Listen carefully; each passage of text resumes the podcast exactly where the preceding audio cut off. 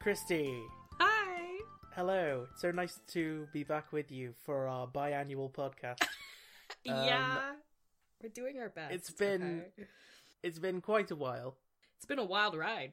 since last we convened. Um, various ups and downs have led it have led to us um, having a gap. It's like almost a gap of like I think it's probably like almost six months. It is a gap. yeah. Yeah, things wouldn't stop them happening. Yeah. This is the Reccers. This is a show that we do where we recommend stuff to each other and then we talk about the things that we experienced. I guess we should just start. Yeah. Yes. Please.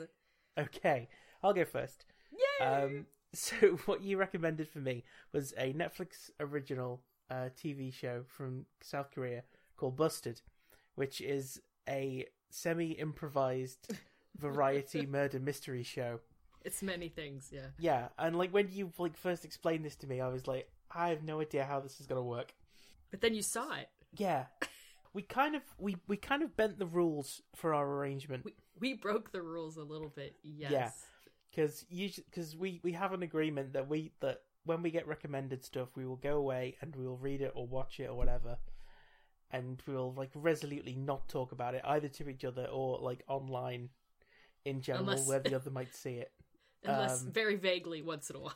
yeah we we bent the rules for this one where um me and christy actually watched the first episode together via screen share i think that's probably that that for me i think would be the optimal way to experience this show is I with like a, so. with like a direct like a direct line to christy like in my ear because it was it was great because like we watched the first episode and christy it was like a sort of constant like running commentary from Christy telling me like who everybody was and like in jokes that you know existed based on the relationship between character you know like the like the actors playing characters and stuff.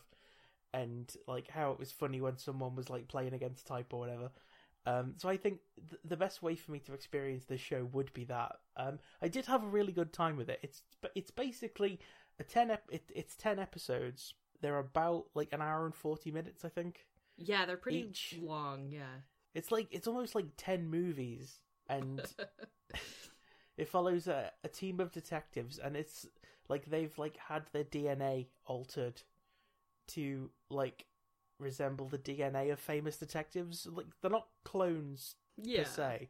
They've got like microchips in their necks that essentially that I guess like has the encoded personality of a famous detective. It's a very loose uh story concept. Yeah. Yeah, it's it's it's more or li- like it, it's very An excuse. yeah, it's it's the bare minimum, like to explain why these characters are together and interacting, and then they sort of they they get sent out on assignments to solve cases, and they do like puzzles.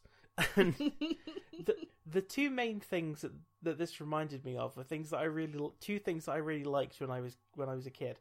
Uh, one is a TV show called The Crystal Maze, where members of the public would come on the show and in teams, and they would compete in sort of like big, like physical logic puzzles, where like having to like move like bamboo troughs around to direct the flow of water and stuff. It's it's surf. Uh, I've recently been playing um, The Legend of Zelda: Breath of the Wild. it's like the shrines. Yeah. the shrines in that it's like like years of watching the crystal maze has prepared me for that uh, and busted was a good refresher as well a lot of the pu- some of the puzzles not all of the puzzles that they do are quite sort of that involved a lot of them would just be like a lot of them was like solving maths problems Yeah, those ones And- freak me out too. I was like, how are they doing this? and I, I've got dyscalculia, so I like physically my like my brain physically can't do mathematics.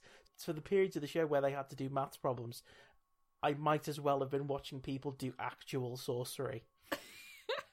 yeah, even during those scenes, I'm like, cool. I'm just gonna kind of watch them do it and not try to beat them to it. Like I can't possibly do it.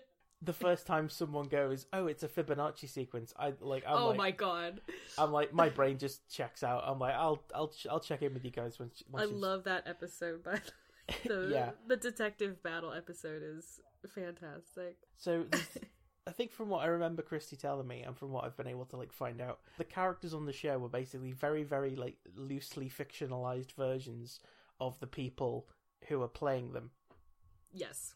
They're quite a mix of personalities, but it, it's really funny because they're supposed to be in this sort of like life. A lot of the time, they're meant to be in this like life and death, like death, like they're supposed to be like caught in a death trap, but they're still like laughing Yeah. and saying stupid shit. That's the thing that I really liked about the show is where it's positioning itself as a story and you can recognize that okay these are characters but they all use their real names and it's obviously like partially scripted partially improv or just you know reaction.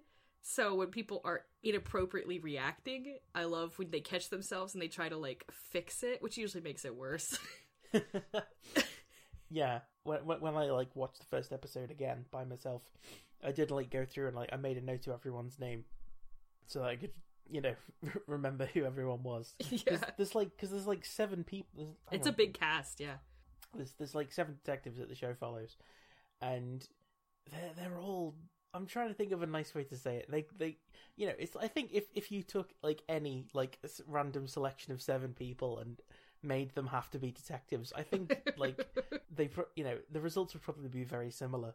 It, but it is funny. Like one of them is, and I apologize for how bad my Korean pronunciation is going to be. um, Lee Kwang Soo. Yi Guangsu. you got this. Thank you. Uh, Yeah. Lee, Lee Kwang Soo is I, He's an idiot. for whatever reason, they gave him this like backpack that had two like camera arms on it, and he's always like bashing into stuff and like other cast members with it, and they call him a crab. Like the subtitles call him like derisively refers to him as a crab Like got these- constantly, yeah. because he's got these big things poking over his shoulders. I love that dumb backpack so much. Oh my And god.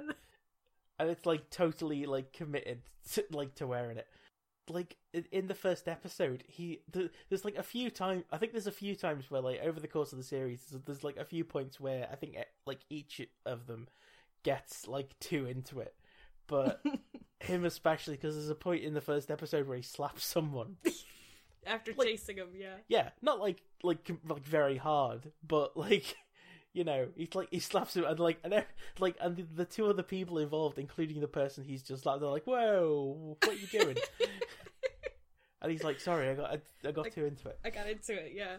He'll like verbally say, I'm like to the camera, he's like, I got too into it. Like, I'm sorry. yeah my favorite of the detect right here's okay christy do you want to guess who my favorite of the detectives was um, was it Kim Jong Min, the clueless fool? Um it wasn't Okay. but i did i did like him I like everybody. You tell me your favorite, I'll tell you my favorite. okay my favorite was Ahn Jae Wook That's my favorite. who Yeah, because uh, I have a, a, like um, on my notes. I wrote down the name and a brief description in the first episode, so I could like remember. You know, so over the course of the episode, I could like remember. I did the same thing. What's your description? His his description is just the words "hot dad." Mine says oldest tired leather jacket. Yeah. Um, his his like back his character's backstory is that he's like a former agent, and he's kind of like his he's he's I think he's worked out the best strategy for doing this, which is stand at the back while everyone bickers and argues and looks like an idiot, and then listen to everything that's said, and then like near the end, once they've got past the bickering point. Where they've started to put things together, you could step in and, and look real good. he does that a lot. There's a there's um there was a thing I think it was in like the second or third episode where they go to an island and they have to like take paths through some crops and there's like hampers at the end that have got like weird stuff in them and like some of them like explode. So some of them have got like you know exploding like cream bombs in it and or mud and Snakes. snakes and octopuses and stuff. And like when they're like opening the hamper, he's like like standing like as far he's he's standing as far away as he physically can while still being in the TV show. Yeah, I love him. You know, I I, I feel that. I think I'd you know I'd probably be the same. I I like that episode with and um Min Young ends up picking up the snake or um Kim Sejeong does and they're like freaking out the dudes with the snakes Yeah, and they kind of chase him and they keep like referring back to that scene like throughout the series and it's just the funniest thing. But to It be is. fair, he never ends up getting like any of this explosive stuff on him like everyone else does because he's Yeah. always in the back. And I love the like sound motif they always bring whenever he's on screen. It's like this like romantic, sexy music, but it's not good. yeah, You know, and they always play it right before he does something really dumb, like he can't open a door, or like he trips, or he forgets to take his shoes off. I love it. And he's the Yeah. oldest, so they're always like turning to him. He's like, "I do not care, and I don't. I'm not involved right now." They're like, "What do you mean? You have to be involved. We're all involved." Uh, you mentioned um, Kim Jong Min, who like his character is. I if I had to describe like his character, it'd be like, im- like take like any character that Jackie Chan played in Yeah. one of his movies in the late late late nineties, early two thousands, and then lobotomize him Oh no, it's true though. Oh, because he's, he's, so just co- he's complete like the character the character that he's playing is like he, he kind of like sells the impression that he doesn't actually understand like anything. Like even like basic stuff like like where they are or what's going on but so, but he does it in a way where I'm like, is this real? Like, is he really not know where he is right now? Because it's so believable, and, and it makes me die. He's so funny. I love when he has to like chug a bunch of water to enter like the vampire person's house or whatever, yeah and they he just starts like pretending. They're like, that's not gonna help. Like, we have to actually drink it. yeah Oh, he kills me. cycling back around Yeah. there, there was two things that this year reminded me of. One was the crystal maze. The other was a series of books that i liked when i was a kid. Um, there's a publisher called Usborne, and they um, they did like they do like puzzle books for kids. And they have like really sort of simple ones for younger kids where it's like make mostly pictures and you have to like find things and like in the pictures and stuff. But then Yeah. like for slightly older kids they did like actual like mysteries where you'd read the book and there'd be like puzzles that you'd have to do. A lot of the puzzles kind of reminded me of the the stuff that's in this show where it's like here's a series of things like figure out where these letters go or like what these letters might spell out and and things like that. And this show made me feel like weirdly nostalgic for like very very specific things from my childhood that obviously like you know like this being a show from another country obviously like weren't intending to be nostalgic but it Yeah. still like hit a lot of the nostalgia buttons and also it's it's just very funny It's enjoyable. I know for some people, subtitled comedy, it, like often doesn't work. Like I know a lot of like I know sort of people who've watched like anime, and the jokes have fallen flat because they're like reading it, and like there's a disconnect between the action and like the words and stuff. Yeah. Uh, but like a lot of the stuff in Busted is like is very physical. Like just to, for like a refresher today, I watched um I rewatched the last episode. There's a bit in that where they're, they're, they're on a kind of like four way balance board over some like freezing cold muddy water. Muddy water, yeah. And they have to like there's there's like books hanging down from the ceiling, and they have to like read them and stuff. And our, our, our backpack wearing crab man, he just repeatedly keeps falling in. Um, the sort of the sort of putative leader, I think, is a guy called Yu Jai Suk, and him him and Kwang Su just keep like repeatedly keep falling in, falling in the water and yelling at each other. And it's like they're, they're almost like throughout the kind of the show, they're almost kind of like a double act, and they keep getting paired up, and it, it's it's like a very sort of like long suffering. They've got like a very sort of like long suffering like couple relationship almost. they they really do though, like in actuality. yeah, like I've I've seen like things like like uh, Christy's like re, like retweeted gifs on Twitter that's like them slapping each other around. yeah, from Running Man, which is another variety show that's actually from the same producers and team that do Busted. So I think they wanted to bring in, you know, two people they worked with before and like can lead and follow because the rest of the cast is pretty green as far as like this type of show is. So they wanted two more veterans to lead the way and kind of show everybody how to do it and keep everyone on track and stuff like that. I think. Yeah, how did how did you come across this show? I can't Um, like because because it was so long ago. I don't actually remember if you if we covered that in the episode where you recommended it to me. No, it- I don't think we did. Did it just like randomly like come up in like your Netflix recommendations or? Well, it's a Netflix show, so I think that is what happened because I watch a lot of Korean dramas and stuff. And um so it's like suggested for you and I was like, "Thanks, Netflix." And then I clicked it and I was like, "Oh my god." I don't know what's happened. The first episode was really confusing. I had to actually go back and watch it again because I was like, I wasn't prepared for it to be what it ended up being.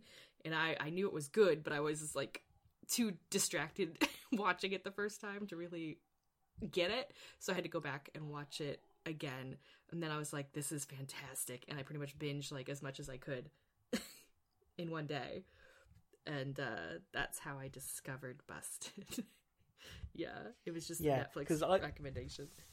I was I was very lucky because I, I I went into this thing like with Christy almost literally holding my hand throughout the way through. I can't imagine like just if I'd come across this um because because I actually like signed up for Netflix to watch this show, and you know now that I've sort of what once this is out of the way, I'm gonna actually like see what there is like else to explore. I'm gonna I'm gonna probably gonna watch some Korean dramas. I'm gonna watch like a Korean Odyssey and stuff.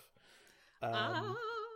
Well, they they got a season two, by the way, and it's funny you mentioned Korean Odyssey because the main actor from that show is actually going to be not replacing, but coming in in favor of or in favor in place of um, Lee Kwang Soo, whose scheduling conflicted with the second season of Busted, so he won't be in it, but the lead guy from Korean Odyssey, who plays Monkey, will be. So cool. cool. um, I was I was gonna ask if it if it if it you know if there was gonna be a follow up because it does like it end like because it's like ten episodes and the the tenth episode ends on a cliffhanger yeah. and I'm like wow I really hope they make more of these because if not that w- that will be like as an unsatisfying an ending as the one you know like mo- movies that like were obviously like the the end in a way that sets up a sequel that it never got Yeah. and there's like nothing worse like the Super Mario Brothers movie so when I watched the the tenth episode, I was like, I've I I will be like physically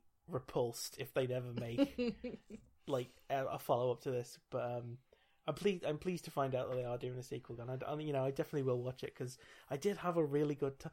See, this is the thing. I've tried to like talk to people about this show, like you know, in my actual like real life.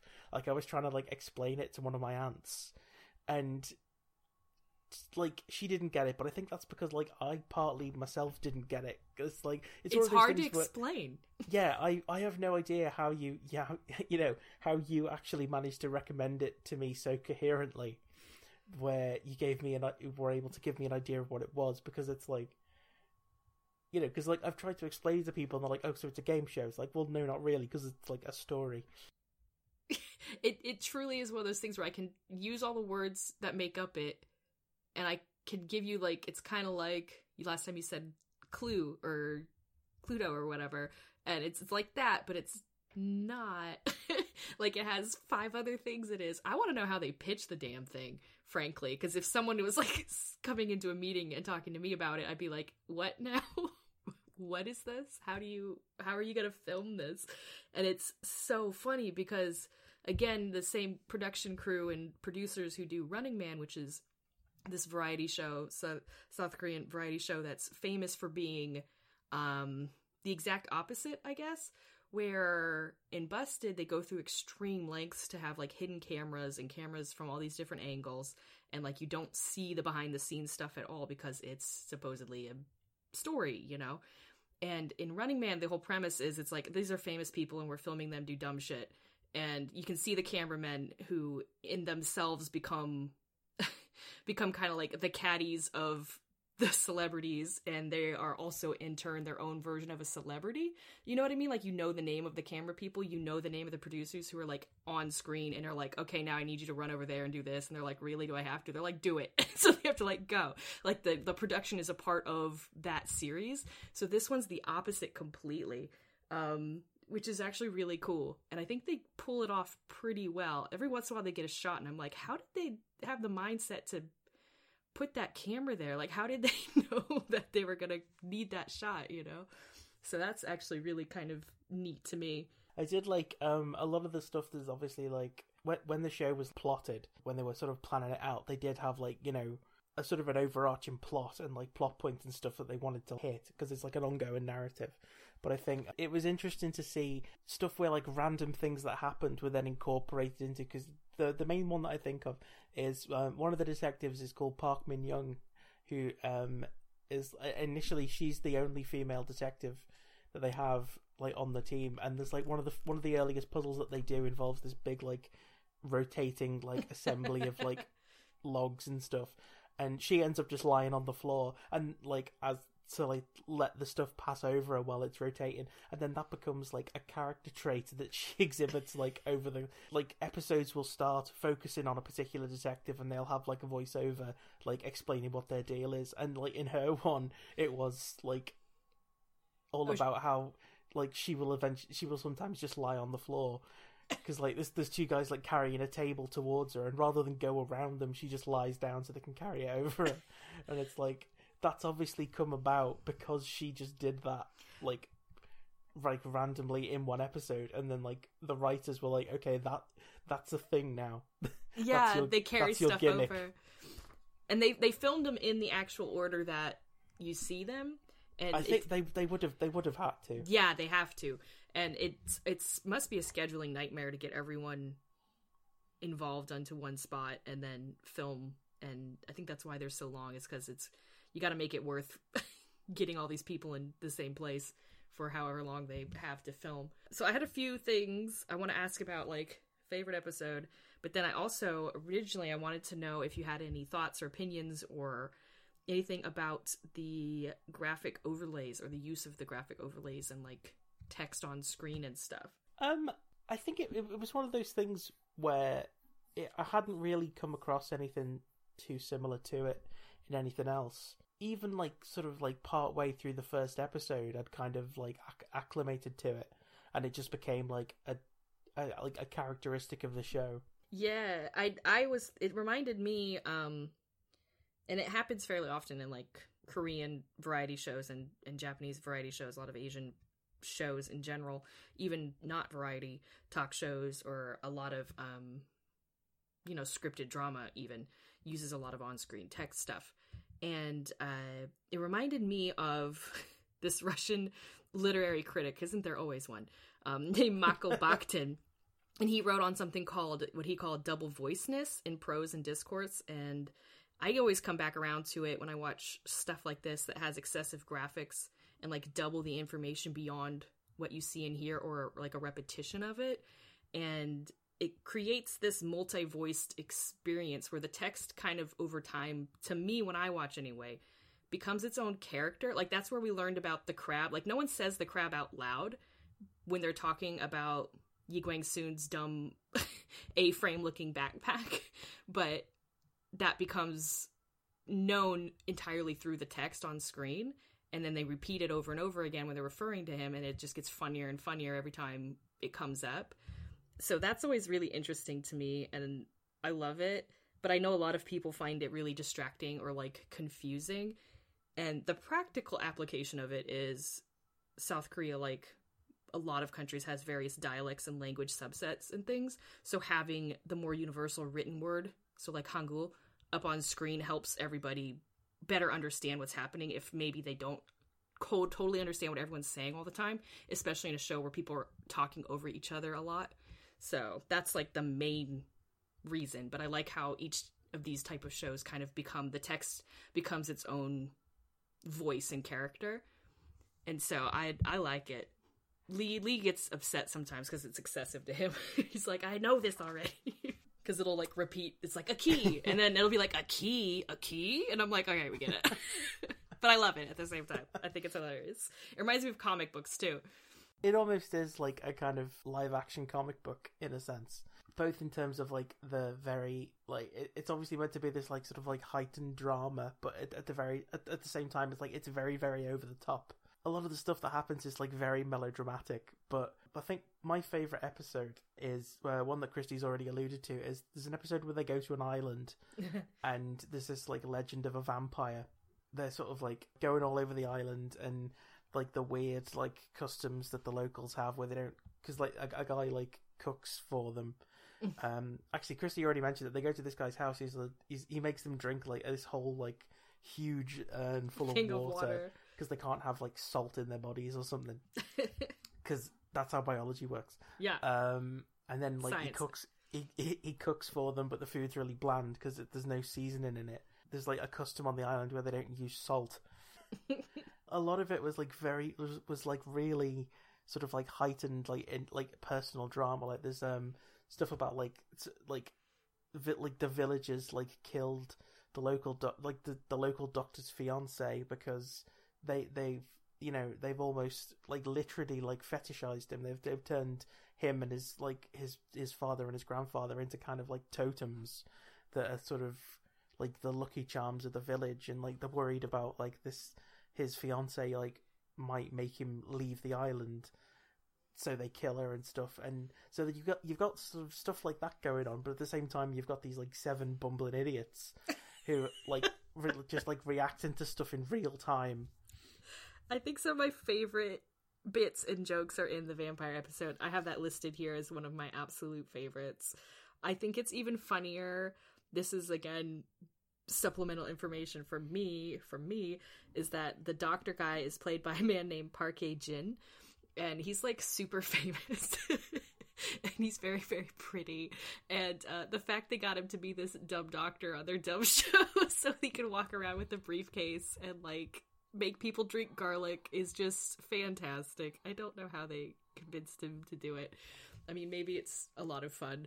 It seems like a lot of fun, but I I loved when Sehun and Yu Jae Suk and Yi Guang Su get stuck in his like hidden lair in his office, and freaking Jae pricks himself with a needle so that they're like making stuff up there because that was obviously not intentional. It just happened while they were filming, and then they're trying to like convince Sehun to go in the coffin and I don't know. It just cracked me up because those three of them in particular, because you have like the veterans who are constantly bickering with each other, and then Sehun who kind of does this thing where he's like into it but not entirely like he's too cool for it, but then he'll get really hyper competitive about dumb stuff.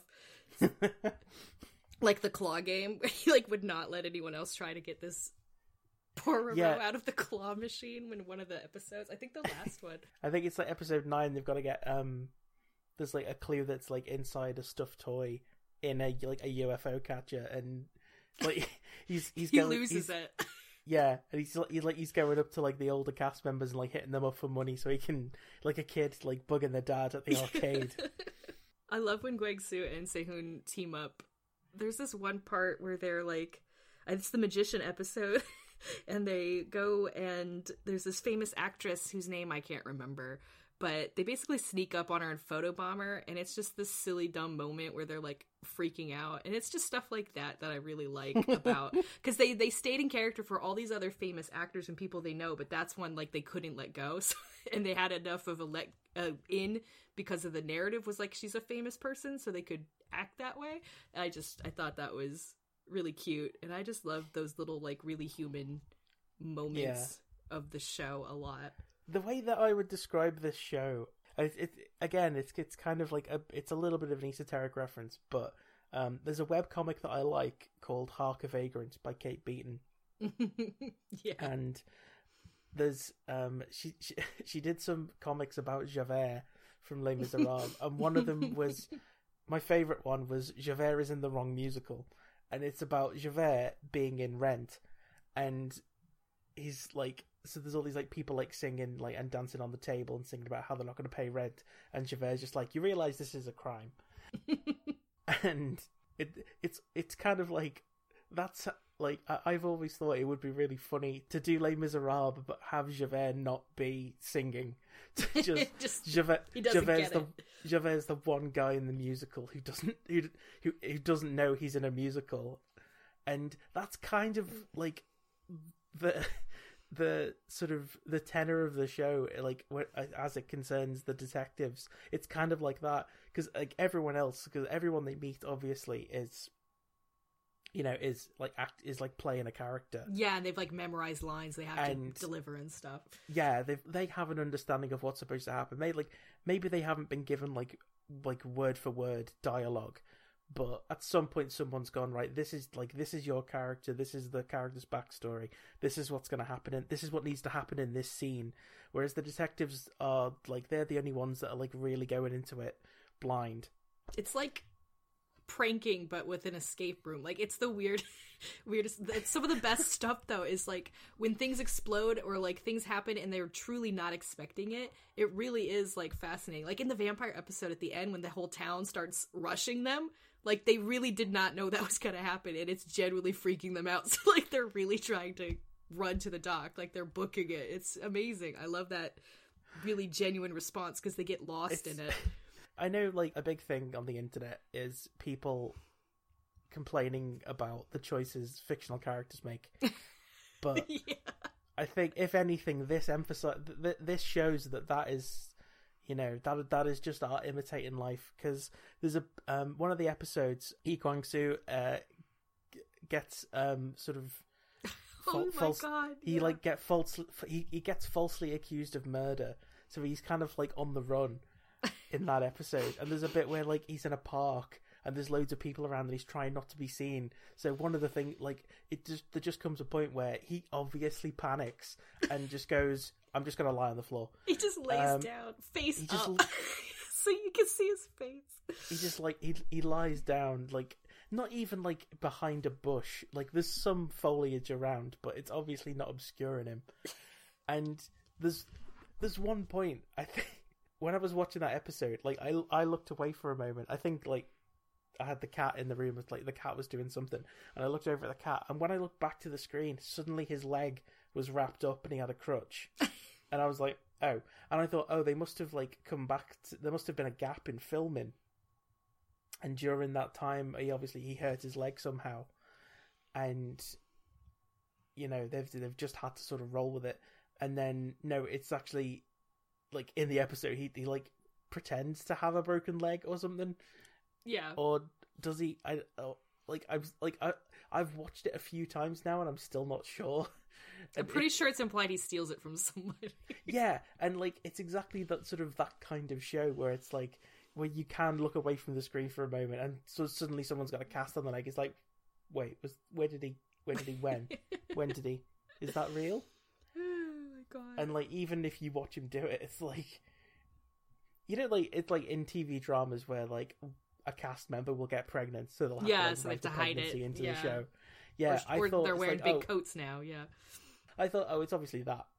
Like he's he's done something to his leg, but it's like, no, it, it's actually not. He's just it's like in the moment he panicked and was like, the person they're looking for doesn't have a broken leg. I'll pretend I've got a broken leg Yeah. because he's like trying to like hide from the police and he's like trying to make himself like not match the description and stuff. And Well, I think that's a really good observation. The uh, difference between you know a character making a stupid point and then someone who's playing a character trying to actually trans navigate what's actually happening and making stupid decisions all the same anyway. You know. Yeah. to sort of to, to bring it back to comic, there's a panel from a Spider-Man comic that I really like, where Peter Parker is like in his room, where like he's wearing his Spider-Man costume but not his mask, and he's got a hold all full of money, and someone's about to come into the room, and he's like, and he just in the moment he just freezes and panics. He's like, "What do I do? What do I do? Trust my instincts." And he just throws this hold all full of money out the window, and he's like, "No, instinct's bad."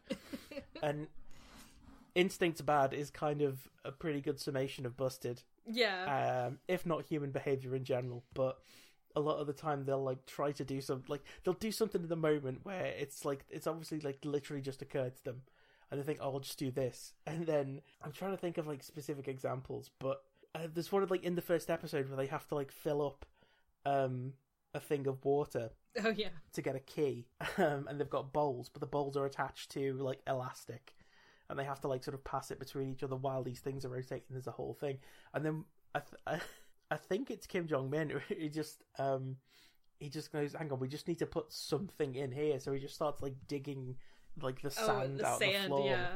and then. It, they figure out that they can like break the elastic. Yeah. They blessedly decide to destroy the equipment And so they can get through. it, it's really cool to see like that sort of like genuine like lateral thinking because they're obviously like they, the there's like various points where they just go right we can obviously see what the directors we can see how this was intended to be solved but we figured out a different way to do it. Yeah. The thing that that that it makes me think of is there was a thing where when I was a kid, it was like a first aid course, and the instructor was telling us about this thing that he went on where it was it was kind of like a team building like retreat, and they they were given like two pole, you know, like they were like split split up into teams of like a team like two teams of a few people, and they were given like two long poles and some bandages, and they say right, this team member has broken their leg, you have to make a stretcher to take them to this place, so. Like one team, they got the poles and the bandages, and they were like wrapping it round you know, and like basically like sort of like weaving a stretcher out of these bandages. But the other team just like two two of the people just took their coats off, zipped Yeah. their coats together, put the poles through the armholes, and made a stretcher that way. And and they won. And the other team was like, well, that was cheating because they didn't use the bandages. And it's like, yeah, but they still did it though. That's the thing. It's like. We, we gave you the tools to solve a problem, but if you can think of a different way to solve it, then you know that's quicker and and easier like this was quite sort of satisfying from a sort of like a monkey brain perspective. there is something very satisfying about watching people solve puzzles, even if they're doing it very like chaotically Yeah. and and humorously. But there is like the, the there often comes a point where you're watching one of the puzzles where you you know th- there was a few times where it's like oh I I got, I understand what they need to do like making that connection before anyone on the show does and you're like come on it's right there just do you just need you just need to make that one like logical connection Or for me, is sometimes I'd be like, "Oh, do this," and then they would do it, and it's not it. I'm like, "Never mind, guys. I, I, I was wrong too." don't listen to me carry on Don't talk listen to yourself me. One of my favorite episodes was the messages from the dead one with the high school kids because of Yeah. like the giant game of tag basically they play in the end in a dark school. I was like that was so cool. I was like I want to do that. that was another thing that I wanted to talk about. It's like that it, it captured like so many feelings and like and I I remember like there are like memories I have as a kid of like running around school, you know, at night Yeah. when it's like I mean Special it was, and it was- creepy.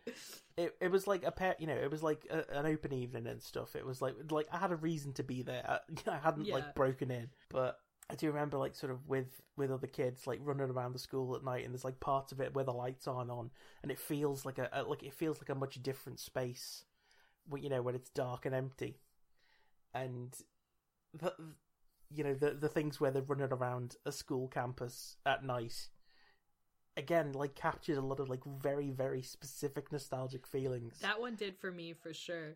yeah and it was like so cool because th- i think that was another time where um someone got like really into it like i think Sehun especially was like really into that one and it was like i think the producers were probably worried that he he was gonna do someone a mischief when he caught them Yeah. there's there's like I think in in that episode there's like a group of like a group th- there's a like it's all stuff to do with like a friend group Yeah. and uh, like most of them are, are like lads and they introduced them together and I was like I bet if I was watching this with Christy she'd be able to tell me the name of the boy band that they're in.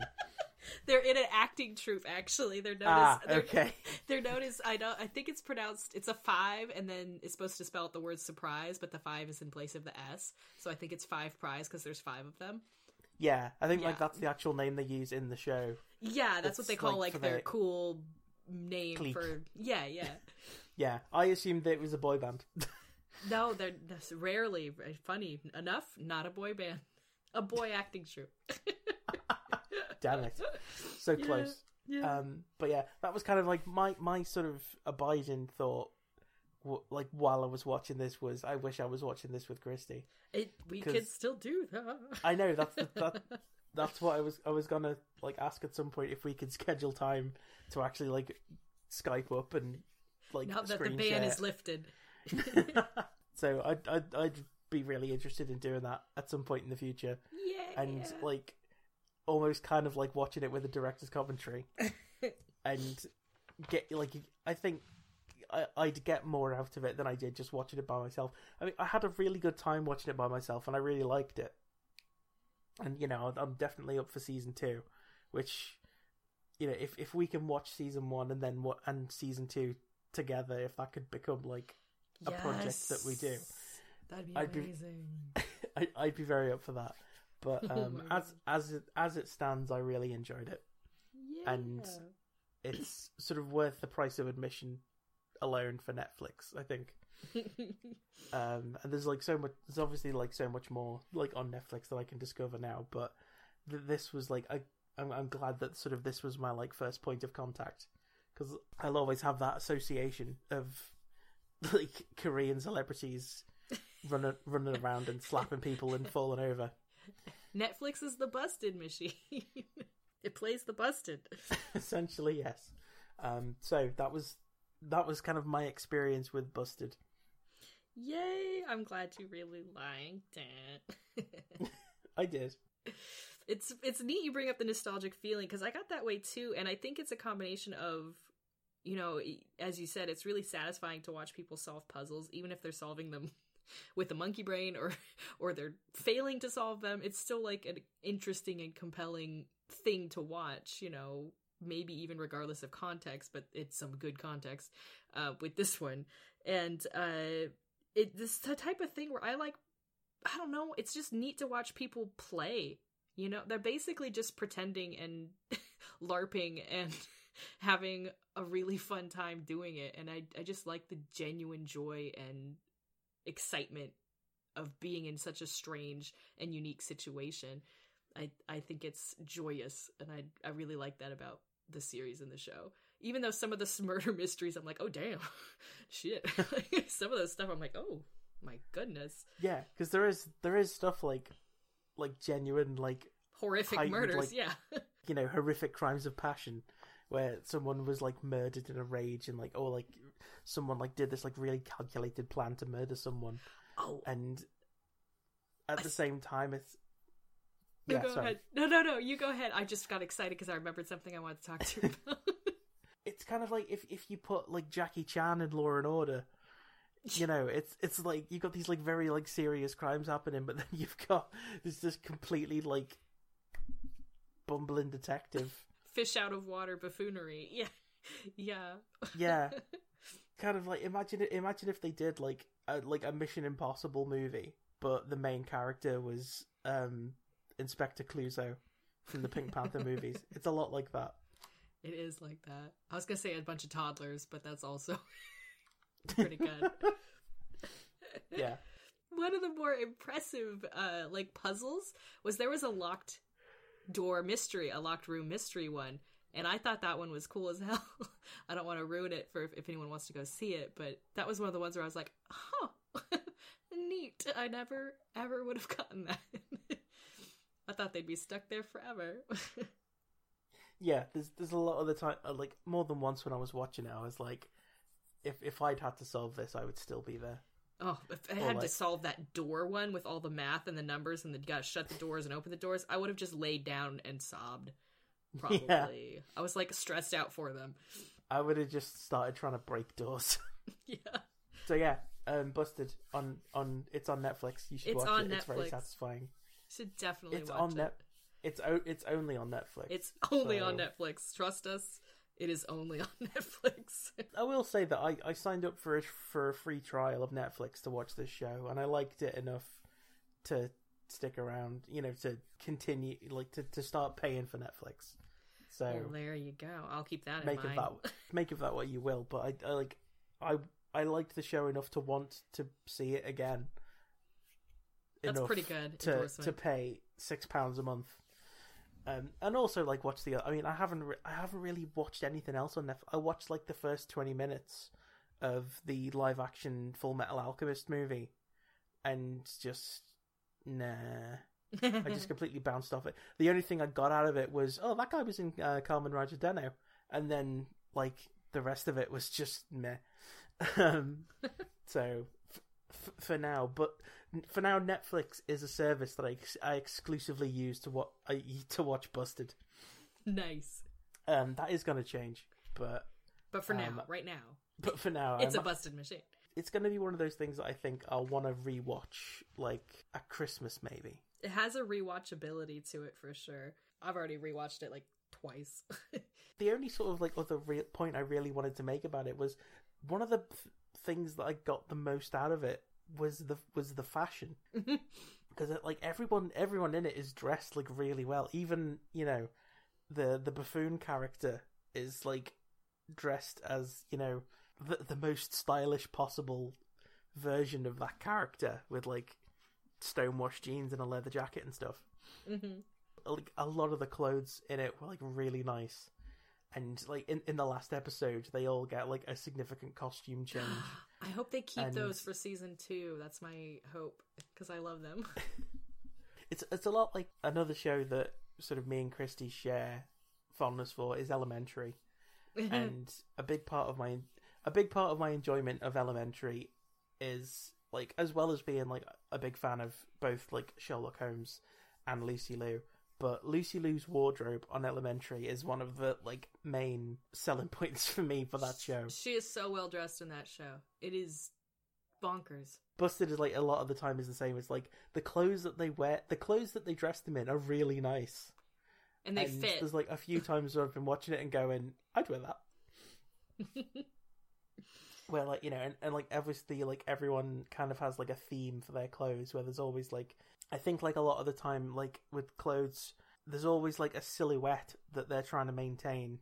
Um, you know, like the the on the production side, it's like where obviously like the costume designers and stuff they've worked from a starting point where like this character's like vague silhouette is going to be this and they just get dressed in variations of that yeah. Plus a giant backpack that's a giant Huge. backpack with cameras on it Oh my god, the scene where they have to do jumping during the gosh, it's the messages from the dead, the high school one, and they have to go to like a trampoline exercise Oh, yeah. workout. There's like a five second shot of Guang Su jumping with that backpack, like hitting his head every time, and it kills me every time I think of it. It's the funniest thing. He looks tortured and just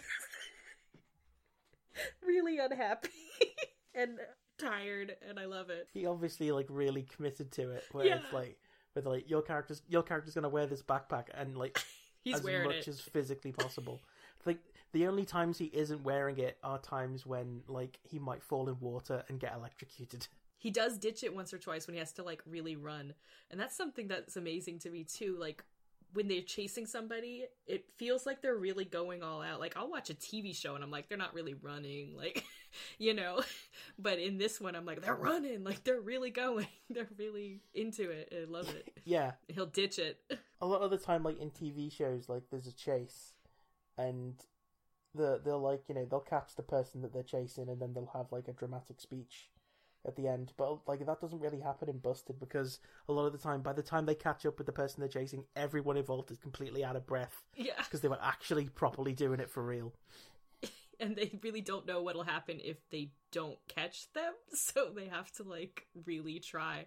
And i think that was fun. And i i think the the people that they're chasing have the instructions be like don't give up like unless you really have to like really try to get away like we'll write it in if you get away you get away and one of the guys does doesn't he yeah like Yeah. that's that's the interesting thing about it is like it's not just like I mean obviously they they give them every like possible chance but it's not like a you know it's not a done deal that at the end of the episode they'll solve the mystery and catch the bad guy Yeah, and then the writers will go next week. They'll be like, okay, well, this is what happened. Like the Vampire um, Island one, I was always fascinated. I was like, if they don't bring him with them, what would the story be then? Like, we'll never know. It doesn't matter. But it just was really interesting that it was never guaranteed that they would, you know, finish the episode how they do.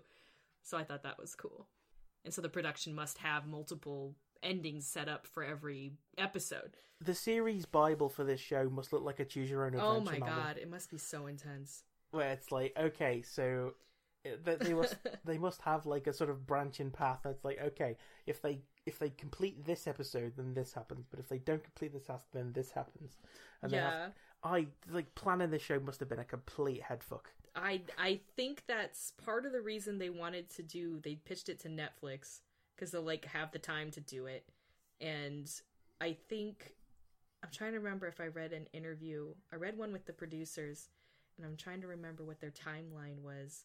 But it is like they they have to really really think about things and plan things as best they can because they don't really get another chance to film again. They don't do takes exactly. So they're not like, okay, let's try this puzzle like like you know, like you have to kind of capture it all in one go. So they really do have an intense amount of monitoring and there's some behind the scenes like pictures where when they're inside doing those big elaborate puzzle rooms up in the rafters it's like the producers are hanging up there like gendo ikari like looking down with the darkness like to make sure that things are running smoothly in their maze chamber. And uh, that always cracks me up. But they try to hide the team as much from the actors so they don't get con- like distracted with the camera people and anything like that. That's why so many of the camera shots are hidden. And I thought that was fascinating. It must feel so weird to just be on your own in this room to do a puzzle, you know, and no one's really giving you instructions or anything. It's fascinating. It's it's Kafka esque. Yes. Um, You should watch it. It's good. It's got It's a Kafka stuff. theme song that I could that I don't understand the words of. so My moving on. turn. it's your turn now to say words. Okay. So I was recommended a manga. It is written by Yu Kuraishi and with art by Kazu Inabe. And it's actually we weren't weren't sure the first time, but I tell you with absolute positivity, it is available in English. It's ten volumes and it's out by um, Kodansha USA, and I think only digitally. I don't know. I think I think I got a print actually. I remember early on looking it up, and I went with the digital one because they had like a sale, and they were only five dollars, and I was like, I'm gonna do that one. so ten volumes, uh, Fort of the Apocalypse, and it's a zombie story comic. So, Fort of the Apocalypse is a manga, and it's about a convicted murderer named Maeda. Um, he didn't commit the crime, but he arrives at a juvenile detention center and is thrown into a lifestyle environment he is not equipped for. Um, there's like a power struggle within the prison, which gets worse when a van crashes into the yard with the undead. Um, and which is a really intense way to learn about uh, the zombie apocalypse going on, but that's how they learn. And and this is one of those things. I'm going to talk about the series kind of vaguely as best I can, but we're going to hit a point where I need to spoil it, and it's going to come quicker than later because I have to talk about this. I have to talk about this comic because I freaking loved it. And I, one, I want to say thank you for trusting me with this because I feel like some people, I know this is a problem I have where I suggest things for people and then I overthink it and I'm like, oh no, they're going to be offended by this or that or that. And we're so comfortable with each other that you're like, ah, now she's all right. so awesome. Amazing. Because I actually, surprisingly, to a lot of people, I like body horror stuff, especially in comic form. Like I have difficulty if it's moving pictures a little bit, but I love like you know a ton of gross horror movies. Um so very exciting. Uh so the main characters are Maeda, who's like 16, he's a normal boy, he's kind of a blank slate and he's been in prison for false charges, blah blah blah. And then there's um uh, Yama Yamanoi, and he's 17, and he's calm and collected, and his nickname is, I think, Neumann. In the one of the tra- translation, it was like first volume was like Newman. I was like, I don't think that's right, and then they corrected it later on. I was like, aha. So Yeah, Noi- it's- yeah, it, it, it's always kind of a hurdle that you have to get over, uh, like in so like in in some stuff like Japanese media where like it's it's using like non-Japanese words where it's it's Slavic like um the example that I always use is there's uh there's a character in Kamen Rider Ghost who's called Javert who's obviously meant to be like evocative of Javert from Les Miserables but because of how a French word is rendered in Japanese, the first few like episodes that he's in, the subtitles call it uh, call him Jabel, because that was the like, the translator's like best guess for what Jab Oh, Jabaru yeah. was supposed to be, and then oh at some point they twig and it's like then he's Javert. So That, yeah, like- he's, he's named after he's named after I think Neumann is named after a famous like scientist or mathematician. That's like it's kind of like a joke based on how he's like the brainy kid. yeah. Plus his name, so it's like it just came out Yeah. that way. Yeah. But the first translation was Newman. I was like, I don't think that's right. And then they changed it to Neumann. I was like, ah, you guys got it. You're all right. you figured it out. It's so funny because they recent like we were watching uh, Sarazanmai and that's like an on the go alteration too because in the first episode they they translated some things as her but later on they're like ah we've made a huge mistake. We should have been non-gender specific. So it's it's an ongoing process. Yeah. uh anyway so that's uh yamamoi anoi and he's got glasses so he's really smart and he's kind of harsh and i don't hate him but he was sometimes I was like, "Shut up, dude." I don't remember if if Neumann does this, but I I have like a mental image of him doing the Gendo Ikari thing with the glasses. Every once in a while, he does, yeah, especially yeah. in the beginning. And then my favorite character, who I know is your favorite character, is Yoshi uh, Yoshioka.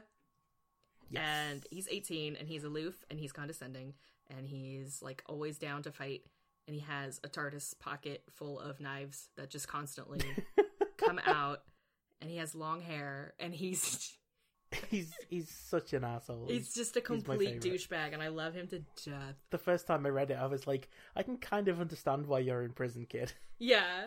And it's funny cuz he's one of the only ones that doesn't get like an explicit background. So you he's like kind of the only legit juvie who's there. Everyone else's background's kind of like intensely extreme and he's like just a generally yeah, douchey. His is like his is like I don't know, did some crimes. Yeah, he's like I stole a bike, you know, and he like does not give a shit, like genuinely doesn't give a shit, and I love him.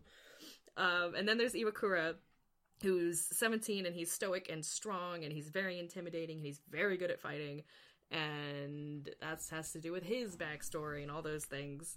And they all make up cell four of their juvies. They all share a room. And uh, when the zombie van breaks in, uh, you're like, okay, cool. So the first obvious setup is your brain, my brain, is like, okay, it's like The Walking Dead because there's a prison and there's zombies and they gotta like fortify and figure this out. And I'm thinking, okay, cool. And very quickly, like volume one, this is not even the tail end of volume one. Like this, this story pace is just insanely fast, which is amazing and very fitting for its story. But like middle of volume one, the zombie van breaks in and then the zombie talks and he like laughs at his own bad pun and i was like oh my god this is gonna be so good. Because talking zombies is is so rare you know what i mean? Like they usually don't talk ever in yeah. any media let alone make pun jokes. There's a few times where like someone is part way through the zombification process and it's obviously like affecting their mind. Yeah. Where like they've got there's just enough of the person that they were left in the brain, but it's like firing off wrong because they're in the process of becoming a zombie. Yeah, and I just I one it made me laugh, and two two it kind of signified to me like okay hey i'm not gonna like try and guess what's gonna happen in this zombie survival story because obviously i have no idea what to expect. So i'm just gonna go with the flow and whatever happens happens which is absolutely the best way to read this particular series. Like you know what i mean? Like if someone's trying to stay ahead of this story do not do that to yourself. It's not gonna work out for you. If if you've seen like if if you've read or seen like high school of the dead or anything like that, and you think you have an idea of what you don't a zom- like a zombie survival manga or anime might be like, you, you might think you, you're able to second guess what might happen in this. I, like as Christy says, you will not be able to. You will not be able to. I I love the the absolute lunatic escalation of absolutely everything all the time that happens in this series uh, especially how the story itself has no concern for like how likely or how realistic its premise or characters is. Like it's so quickly so intense that all that happens might as well just happen. You know, like fuck it. like it has that mentality to it as a story yeah. that is so rare and really enjoyable, especially with something like body horror where it's like we basically just need to show you some gross ass shit and we're gonna find all the ways we can do that and i'm like yeah let's do it show it to me um speaking of which okay I uh, this is the part where we're gonna get more spoilery, I guess, um, especially visual stuff. And with this comic, a lot of the the big hits and the like joy slash horrificness of reading it is the surprise of what you see. And so there you go. There's your spoiler warning. But um okay, flat out one of the best timed and presented surprises I've ever experienced in a comic and like a really impressive merger of visuals and playing with expectation and then just a page flip. You know, like in comics that's important timing when if someone flips a page and like what you see on the next page. So the kids go to like a military base stronghold whatever and of course it's overrun and they find a survivor really quickly who's like, "Oh, how'd you avoid the dog things?" and the boys are like, "Dog things?" And instantly, one crashes through the window and it like bites the military guy, but it is not a dog. and so, like, really quick, I was like, "Oh, zombie dogs, like Resident Evil two or four. Okay, got it." No, and not like Resident Evil 2 or 4 in any way, shape, or form. It's like the supremely I just started laughing, like barking laughing, because it was so funny to me. These design of these like creepy Lon Chaney Phantom of the Opera dog people. like they're dogs, but they're people, and they don't have a nose, and their paws are human hands. it's so good. It's so good. The very, very like vague in universe explanation for it is that the virus like some some people when they get infected by the virus, it like causes like an atavistic reaction in their DNA, and they like revert, like they revert, or like. But then I think like that. I think that you know we as the audience are supposed to take that as somebody's best guess, Yeah. rather than it's like some people who turn into zombies, their bodies basically reconfigure into dog shapes. and they all lose their nose and they have like these bulging eyes and they are they're a combination of to me it's just terrifying kind of cute in a really weird way because that's just I'm a weird I'm a weird person. Like the more horrific a design Yeah. is the cuter I find it. And I say that as someone who finds cute designs sometimes scary. So like I'm broken I guess. I don't know. Like I ET scares the shit out of me. I cannot No, watch ET or look I'm at ET it makes me cry. But these like weird dog things kind of cute. I kind of liked them I was like oh Yeah. puppy. If if you if if if you're listening to this and you're try kind of like trying to imagine how that might how that look, right? Take your hand and fold your fold your fingers, squint, squint your fingers up into what looks like a paw. That's what their hand looks like. Now imagine running around on all fours oh man with like your fucked up dog body. Oh, well, I'm I'm barking. I'm laughing at this dumb looking slash horrific violence, and I'm like, Lee, look, look, look. He's like, what are you gonna show me? I'm like, a really cool thing, and I show it to him. He's like, God damn it, can you not share anything with me ever again? I'm like, nah, I'm gonna show you all this stuff. I'm gonna show all, all the things. He's like, don't. Why are you reading this? I'm like, for fun. it's amazing. So Love it. That was like the really big selling point. Now, before that, there's another scene that is a very cool panel, and it, it really sets up like a, even again that escalation where you're like, oh, okay, so what I thought's going to happen is absolutely not on the table. there's a whole other thing happening here. Um, but the dogs are what really tickled my pickle. like I had lost it. I thought it was amazing. Yeah, I, I had I had the exact same experience the first time I read it. It's like I got to that panel. It's like, wow, this is completely not what I was expecting. yeah. because because like for a lot of it you think oh this is just like gonna be like your basic like zombie apocalypse thing and then you get to there's like other stuff that like i imagine you're gonna talk about now Yeah. that i won't get into but it was i, I think i think for a lot of people who've read this the dog zombies are probably like the biggest hurdle Yeah. like it's like It's whether point. you whether whether you're able to just accept it and move on because I think a lot of people might get to that point and go, "This is fucking stupid. I'm not reading this."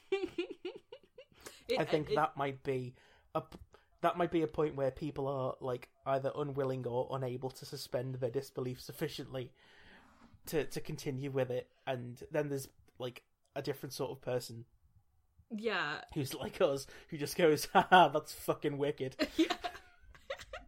I think that is a, a good moment there to like give an audience because it's only like in the second volume, so it's a good or the end of the first volume, begin very beginning of the second volume. So it's like now is the time. If this is not going to be something you'll either be able to accept or this is too gross for you, please know this is bottom of the barrel. Like it's only going to get weirder and grosser and like more messed up from here and it's going to happen uh, very quickly. So Yeah. I was ecstatic and I was not disappointed by any means. Um so in this series there's something called they start calling it a broker bro I don't know. I think it's Bokor. Oh, there you go. Uh Yeah. Um, the the version that I read is is um translated it as Bokor, which I think is supposed to be something from like Haitian voodoo. Yeah, they have like a little brief explanation in the in the comic about it, but I, I'm not. I wasn't sure how to pronounce it. Um, one more time for me. I interpreted it as Bokor. Bakor, Bakor. Okay, I'm gonna go with that one. Um, a Bakor, which is like a nudie person who can control the other zombies, and they like ride them like a wave slash a giant zombie. Not a mecha because there's not a robot, but you know what I mean. Like they form Yeah. shapes out of the zombies. They can control them, like kind of like an ant hive, I guess. If you've seen the movie of World War Z, Yeah, yeah, yeah. then the kind of like swarms that happen in that that can go over walls, and this comic predates that as far as I know. I'm pretty sure it does. Um, it's like yeah. 2007. and maybe like someone read it and liked that visual and nicked it for the World War Z movie. But it, it's that kind of thing where they're able to like, combine swarm yeah. basically yeah The, if you if you've seen the first episode of Gravity Falls, the things the, the the things that the gnomes do It's to that. make the big gnome, it's that but zombies. it's exactly that yeah like there's there's a naked person with no genitals or anus in the middle of it and three them. irises and three irises. Yeah it's fantastic. That that's the scene in the the first volume where you're like ah so i should just stop guessing what's gonna gonna happen now because that was very unexpected. And the, the whole story goes into this insane but wonderful you know journey adventure where they got to go capture one of these guys. They bring it back to the they're in and out of the detention center and there's the other guy. Oh man what's his name? The guy who can see two seconds into the future. He's kind of a weirdo but i like Oh, him Shit, yeah, he's Ah, kind i of don't like think i wrote his name down. He's he's kind of like the head inmate because Yeah. he's like crazy fucked up. And he he kind of does have like legit like precog powers where whether it's like he can read body language well enough that they don't really you know, explain yeah.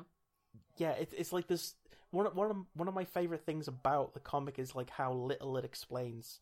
Even something as simple as like can this guy actually like legit see two like two seconds into the future i think or is he th- is he just that good at reading people and sort of puts this about as kind of like you know as like uh, an almost like making himself like kind of a legendary thing to make people not mess with him because there is a point where our our favorite character tries to just randomly stab him in the middle of a conversation but he's ready for him he's constantly ready for it. Like that happens a few times.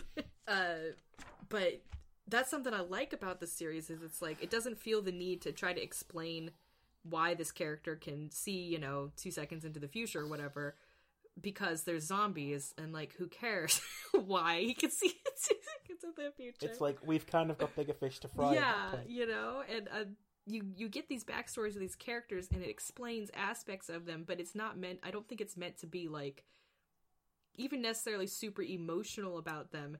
It's just kind of reflective, almost like it's a it's a way to break up the body horror.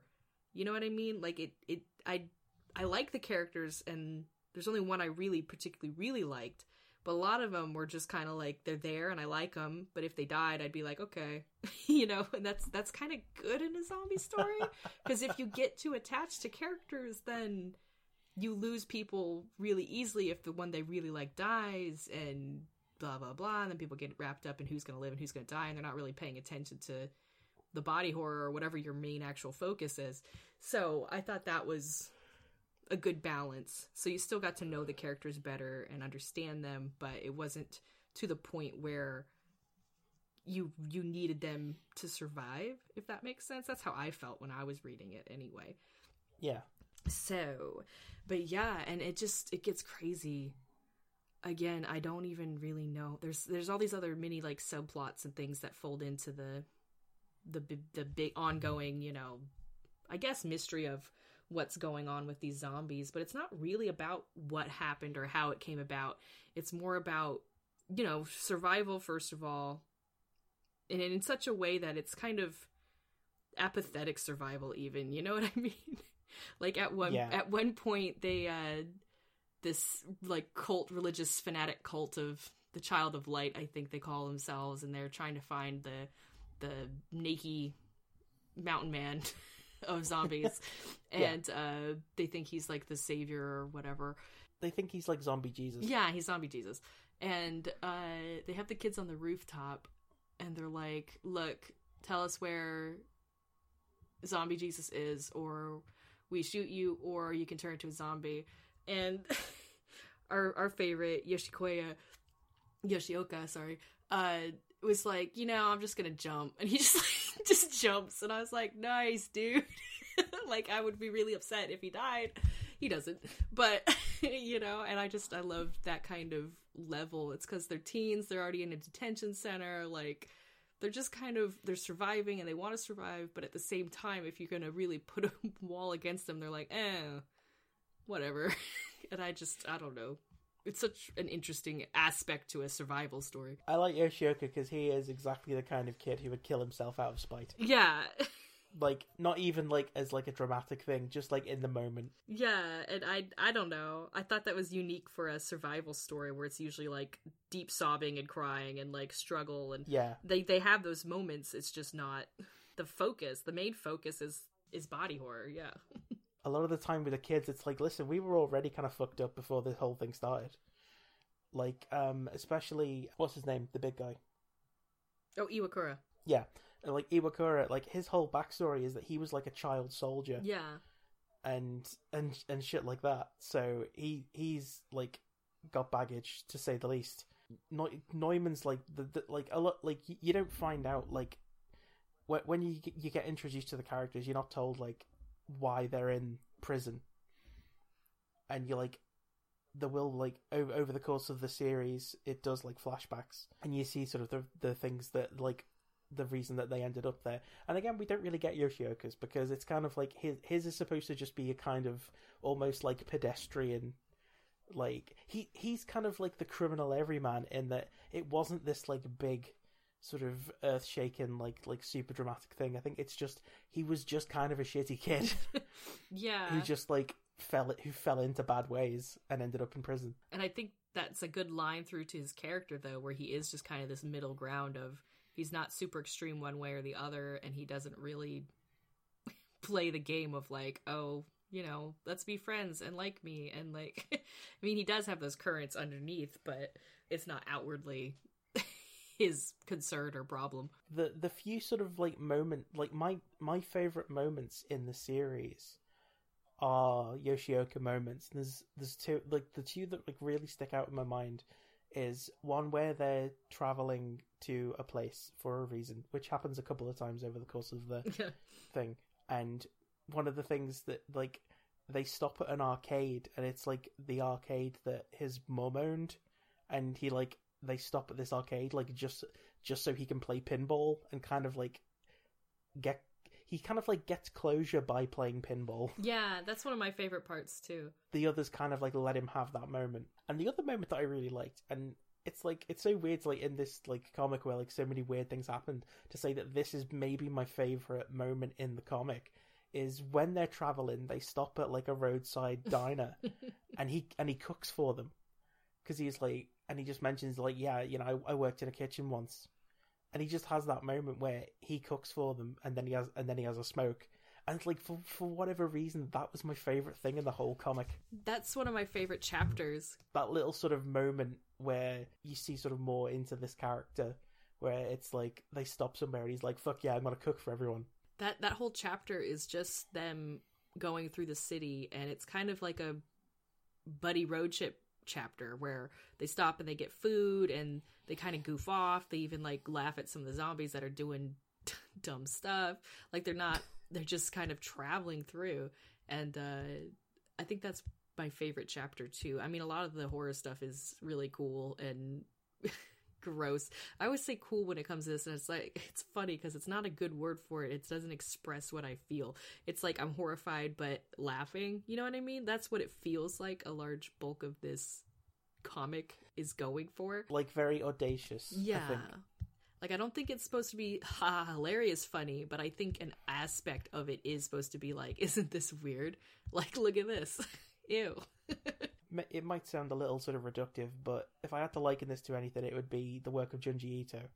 Not just for like for the body horror, but um, one of Junji Ito's stories uh, is called Gyo, which is about fart zombies, and there's a fart zombie land shark tank mecha thing, and for me, like the, the moment where I saw the moment with the dog zombies, like the like the sort of closest equivalent moment I've had reading manga like that was reading Gyo when the the zombie fart shark comes out of the sea on its mecha legs, and you're like, okay, of course. No, you're that yeah. wasn't that wasn't what I was expecting, and I don't know what. And like, and at that point, it's like whatever you thought you were expecting, you were wrong, and it just goes on to become completely wild. My my one of my favorite aspects of the whole thing was the fact that the child, the sort of the the Church of Light, like the the, the zombie Jesus cultists, their plan is completely undone because they wrongly assumed that Japanese teenagers would be unfamiliar with the names of the cast of Thomas the Tank I was Engine. going to bring that up. I was like, this is the whole reason I'm reading this, isn't it? No, it's not. It's know, like it's just funny. it's it's just like part way through. It's like because when they introduce themselves, they call them they call themselves like Gordon and Percy and Daisy. Henry and stuff. Yeah. Yeah, and I'm like, oh, that's funny. It's like they've obviously like, you know, I thought that was a joke that the writers were doing, and then the character, like the the kids in the prison, are like, you guys notice they're all named after Thomas characters. What the fuck's up with that? like, and that that's the reason that they don't trust them. And it's like that was such a funny moment to me, where it's like, and it it's it's so stupid as well. Like it, it it's like it's such a stupid plan on their part because Thomas is huge in Japan. It's huge. Thomas and Friends is, is like a multi like a multimedia like franchise behemoth at this point. But it's like especially big in Japan. They love Thomas. They have like day out with Thomas like things where they have like an actual engine. Like they, they sell toys of the Japanese model of steam engine that they refit into Thomas the Tank Engine for the actual day out with Thomas. You know, you can you can buy like specific Japanese Thomas merchandise. That's how much they're into Thomas the Tank Engine. The tank engine is named Hiro.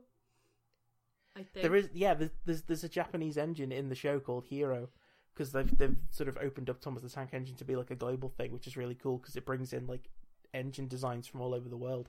But it's like it's so funny to me that these like I think this like it's implied that they're American characters Yeah. completely completely underestimated the effectiveness of their plan over something as stupid as like we'll just name ourselves after Thomas The characters because it could because it could have because it could have been anything but they chose probably like the one group of anglicized names that would be most familiar to Japanese to to Japanese kids.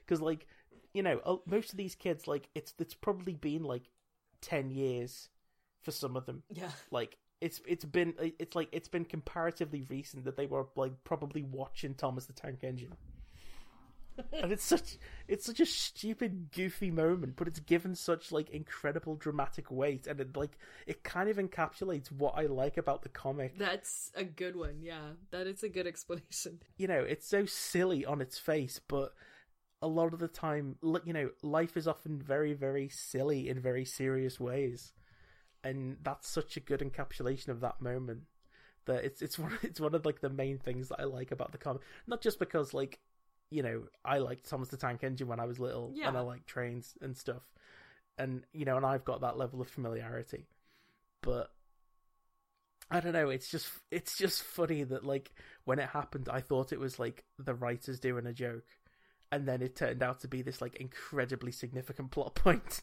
Well, it's funny because a lot of the whole momentum of the plot is this consistent underestimation of these characters who aren't you know super remarkable or anything. They're a bit extreme in backstory and whatever but they they have like a a normalcy to them and everything they come up against whether it's monsters or other people are just kind of like oh what are these kids gonna do you know? But it ends up it turns out they can do absolutely anything including eventually make their own giant zombie horde buildings towers and things. So you know it's just an interesting continuous thing the series does. So there was one like I remember that when I recommended this to you, there was a point where I like made sure to check if there was something that you were going to be okay with, and that was the fact that there is like a recurring character who is a zombified child, and I'm kind of wondering how like you felt about it while you were reading it.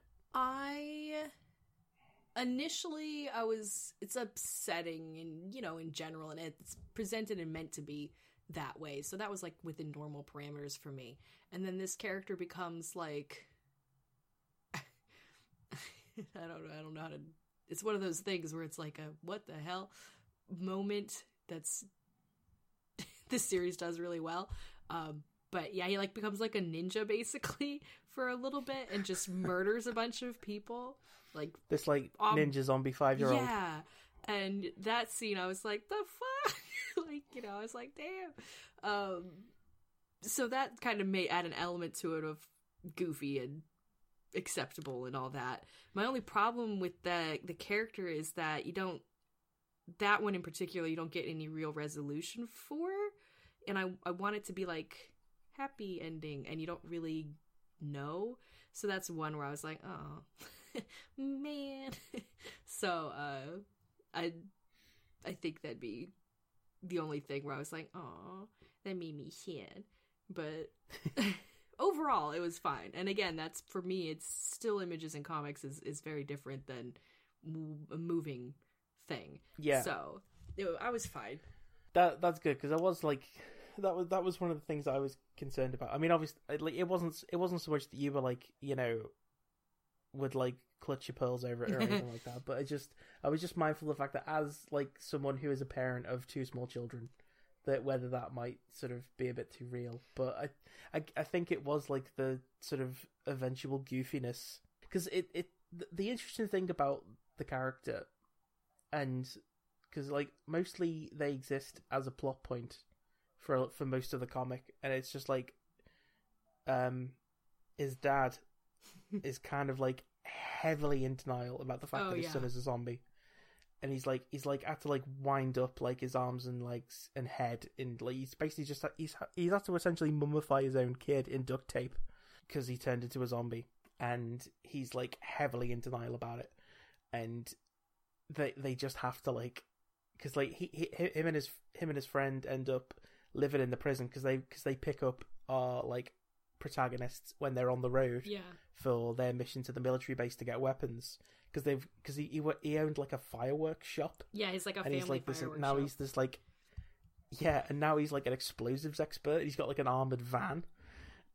And like that in itself is pretty cool. And him and his friend end up like living in the prison like in exchange for like they like barter their expertise and like one of the sort of stipulations is by the way his like his zombie kid has to live here as well. And like that's like initially a problem but th- like it gets worked past mostly through like teen violence. Yeah. um Murder. murder. And the the the thing that sort of that struck me about the character is like that's like a little kid it's like having like you, you can imagine like a different version of this. Like I, you know maybe like an america like a hollywood remake of this would have like an actual like living six year old and there'd be like the little girl from aliens you know? Or you'd have this like little ki- little kid in with all these like teenagers and stuff but like again it like it just completely subverts any kind of expectations you might have and it's like no the, like there is a little kid but they don't say it like that essentially a walking corpse Yeah. for most of the thing. And like and that's fucked up but it's like it, it's fucked up in a very interesting way which i think is is probably a pretty good summation of, of the comic as a whole Yeah. it's interest what sort of the thing that one of the things that I found really interesting is like the the kids in the prison like as much as they cha- obviously like chafed under the like the warden and the um prison officers and stuff that they would have had to deal with and like you know it's it's like boarding school but with any sort of veneer of it being a child prison like Yeah. removed and and you don't get to go home for the holidays like uh, w- when the shit hits the fan after the sort of brief moment of like euphoria they do kind like the a lot of these like teenage guys do become very like almost desperate to have an authority figure again Yeah.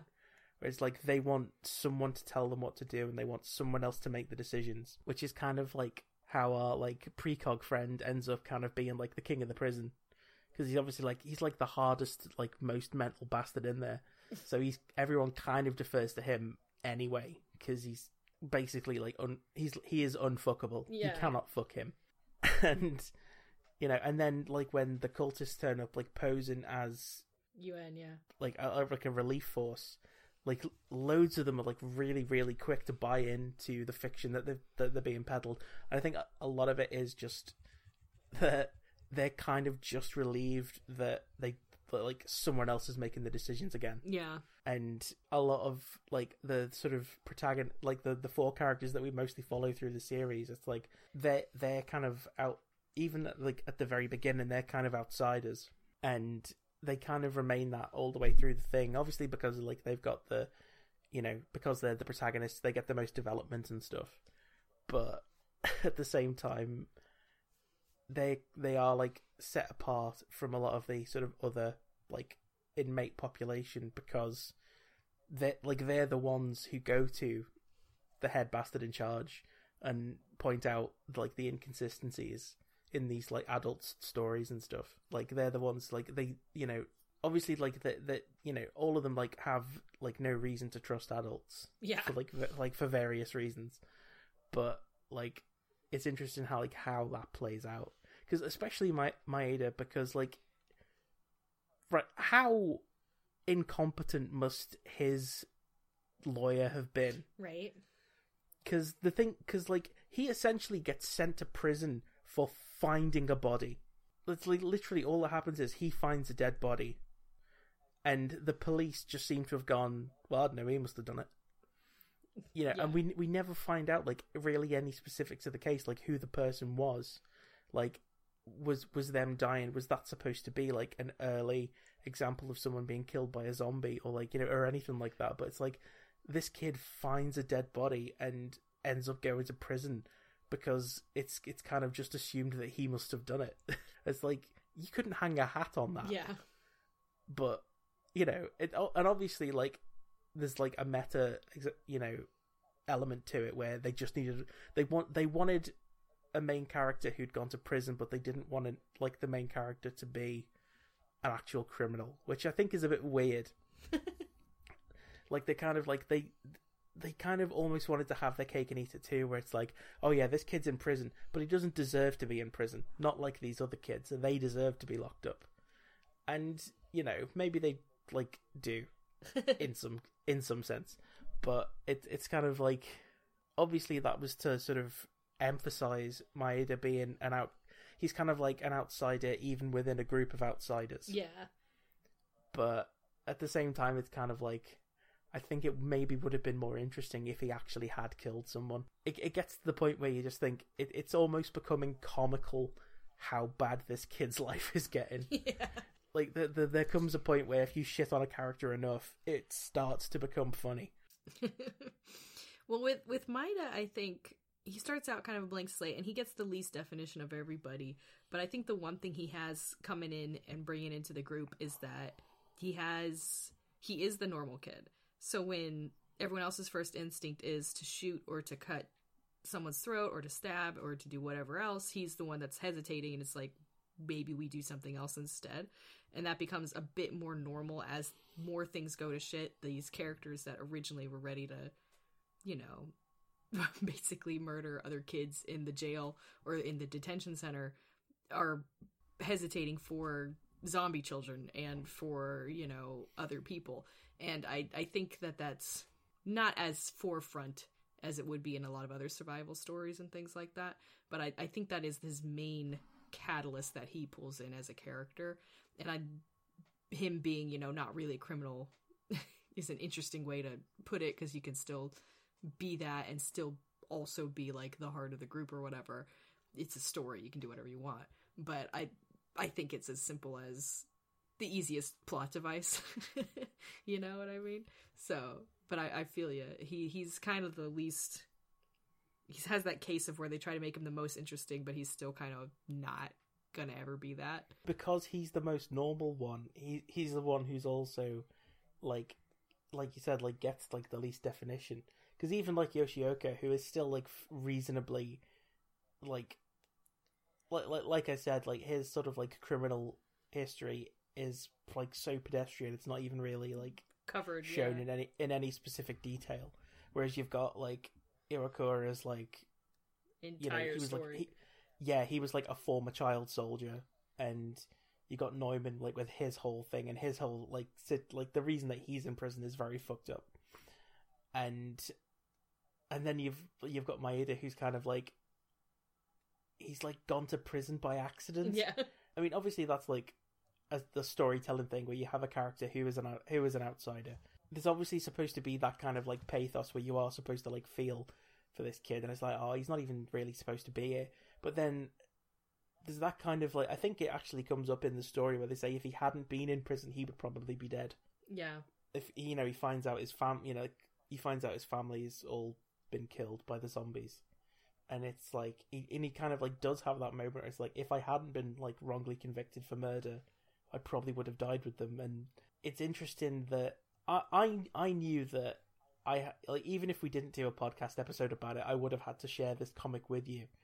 Because like you're one of the people that I think would most who would be like be most up for what it's doing, but at the same time, it's like it's such a like a weird thing because it does have all this like very very like earnest character stuff as well as the very very goofy zombie story yeah, with the like psychic the naked psychic zombie jesuses with no genitals and the dog zombies yeah. and and and the zo- the, the ninja zombie 5 year olds Ninja Zombie Five. and but it also has like very very serious things like you know this character was a child soldier and this character is like a, a victim of you know parental abuse and stuff and it's very very like there's lots of like very very like s- things that we associate with very serious fiction. And a lot of the t- a lot of the time like stuff like that when it's in like a very very goofy like genre story it can seem sometimes a little gratuitous or exploitative. Yeah, but f- like just personally when i read when i read the comic it, it worked because it's like because it wasn't done as like oh this is like a shocking reveal. It's kind of like it was giving you the context for why characters are the way they are. It wasn't that it wasn't portrayed as a big deal but it's like it was the way that they portrayed it is there is a context for why everyone is the way that they are. Well, I mean, we do kind we kind of get like a little bit of context even for Yoshioka, where he talks about just like arguing with his mum. You can kind of get an insight into his character and like what might have led him to end up in prison. it's a good balance and combination between insinuating and kind of letting the reader feel it out themselves with some characters and other characters being more explicit like this is what happened. And but it's done in a way where it's only really matters or is important to that individual character and the reader. So it doesn't feel like look at this pain look at this horror you know on a shared scale. It's very much like an insular personal thing and it breaks up the zombie aspects. So it, it works really well for this series but if it was done a different way and it tried to focus on like the character talking to everybody saying well i killed a man and my mother this and blah blah that would have made it feel a lot more exploitive. You know what i mean? It would have felt Yeah. different. A criticism that I know lots of people have made about stuff like The Walking Dead, because I know people who've like who've who used to like read the Walking Dead comic or watch the TV show, and I've had like a more than more than like a few people have said to me that they had they had to stop because it it was like too depressing. yeah. It's like every everything's just shitty and bad, all the time. And Fortress of the Apocalypse does a a better job of mitigating that because you will go from like very like serious character stuff like to like the wacky zombie bullshit, and then also just like just like funny interactions. Like there's a there's a scene like not not not to sort of spoil things too much, but there's a scene where a character has been bitten by a zombie and they're trying to see if he's turning into a Bokor. So he basically gets forcibly undressed by his friends to see if his dick's fallen off. Yeah. And like it the, like the chapter ends on this like the like this like horrified like reaction shot and it's like you think oh my god he you know he's obviously he's turning into this naked zombie Jesus. And then immediately you find out the reason that they look like that is because he's got a much larger penis than they were expecting. And it's like it's ratcheting between like that kind of like subversion of expectation and like the kind of like bait and switch that it does with like like like you like you mentioned earlier it's like when they mention the dog thing you think oh there's like obviously you know dogs are susceptible to the virus as well because you think of things Yeah, like yeah. resident evil and i think it's like it's obviously intentionally priming readers to think of things like that so that it then completely subvert their expectations by going actually no it's people it's people who've turned into fucked up dog zombies They have human hands. It's the hands that really sell it. I can't stress that enough. Yeah it's weird well, one of my absolute this is another part. Oh my god. So that that chapter we talked about that we re- I really I think we both really really liked where nothing really happens and they're just getting through Tokyo, right? And there's a scene where they go to the shore and there's all these blobus seal people now, but they're like they're zombies, so they have like these disgusting weird faces and but they're big blobs and they look kind of like walruses or seals or whatever. And Neumann's like, "Oh, I'm gonna go mess one of these up, you know, like just I'm gonna get a sample or whatever because he's a scientist kid. And he gets out of the car and he looks at the ocean and all the creepy things turn and stare at him. He's staring at them. And then there's this panel of this like whale morphed, terrible, disgusting human zombie blob that comes ashore and like eats one of the other ones. And Neumann's just staring at it and he's staring back and then it like starts doing that seal wobble but it's it's drawn in a way where it's so funny and Neumann just gets back in the car and they drive away it's so funny it's a brilliant nope moment. yeah i i there's like four pages dedicated to it i'm like oh my god thank you so good. No one says anything. It's just completely silent. I loved it so much. It's and it, it's great because like he gets back in the car and you can like literally see like every single character is like we are never speaking yeah of this we're again. never gonna bring this up. We'll, we'll just forget this ever happened. and that's why I like this comic because it's horrific and it's horrible, and they acknowledge it's horrific and horrible because they're all like, "Oh my god," but it's absolutely hysterical at the same time, and they just nope, get back in the car and no one says anything. they just drive away. I love it. I'm I'm glad that you did. It's like like, like I said when I read it, I thought this is like of all the people that I know, I think you would probably be like the one who enjoyed it most, and it's worked out really well that we do a podcast about that. Yay! If you had to liken this to like anything Oh, else that you'd read or seen, or like any other piece of media, is there anything even? I mean, as far as the experience of that very, very specific ew, but laughing and being impressed and having fun while moments dip into being really, really intense, I'd probably say Carpenter's the Thing. Yeah, Yeah.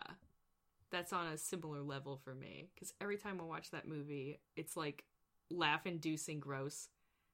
And then there's scenes where it is really intense and it is a good balance, you know, between being laugh out loud, funny intentionally, funny, awkward slash horrific, and then genuinely scary.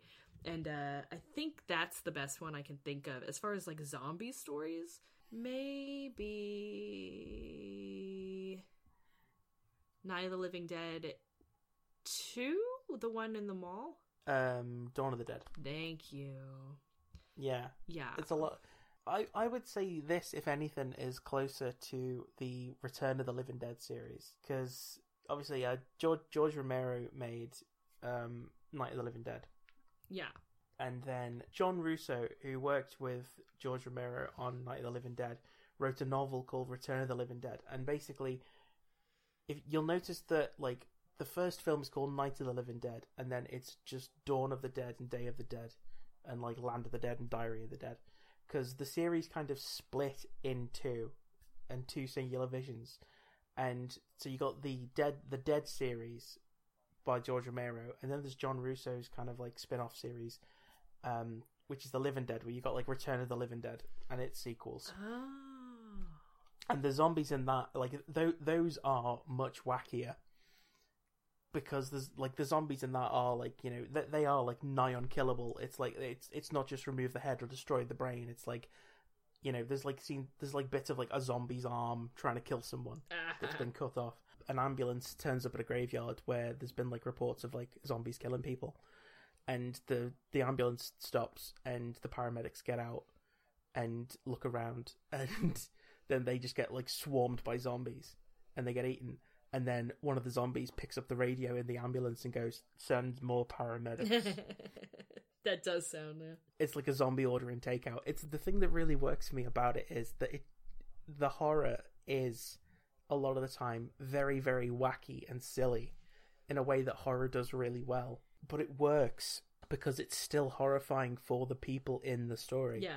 Like our sort of like point of view characters. Like the scene that you mentioned on, on the beach. It's like to us as a reader with that sort of level of removal from the events. That's like, you know, set up, payoff, punchline. Like it has that kind of like joke construction. But you think about like the way that if that were to happen to you, Yeah. it's like that probably would fuck you up to like and like l- leave you in silence. yeah. I'd I'd also say it's a bit not quite as kooky, but it's it's a bit Army of Darkness ish in the sense that it is intertwining humor with, you know, horror. I think it's better done than Army of Darkness, but it has that kind of, you know, uh specific almost cultish quality to it. And I think it's designed that way Yeah. on purpose.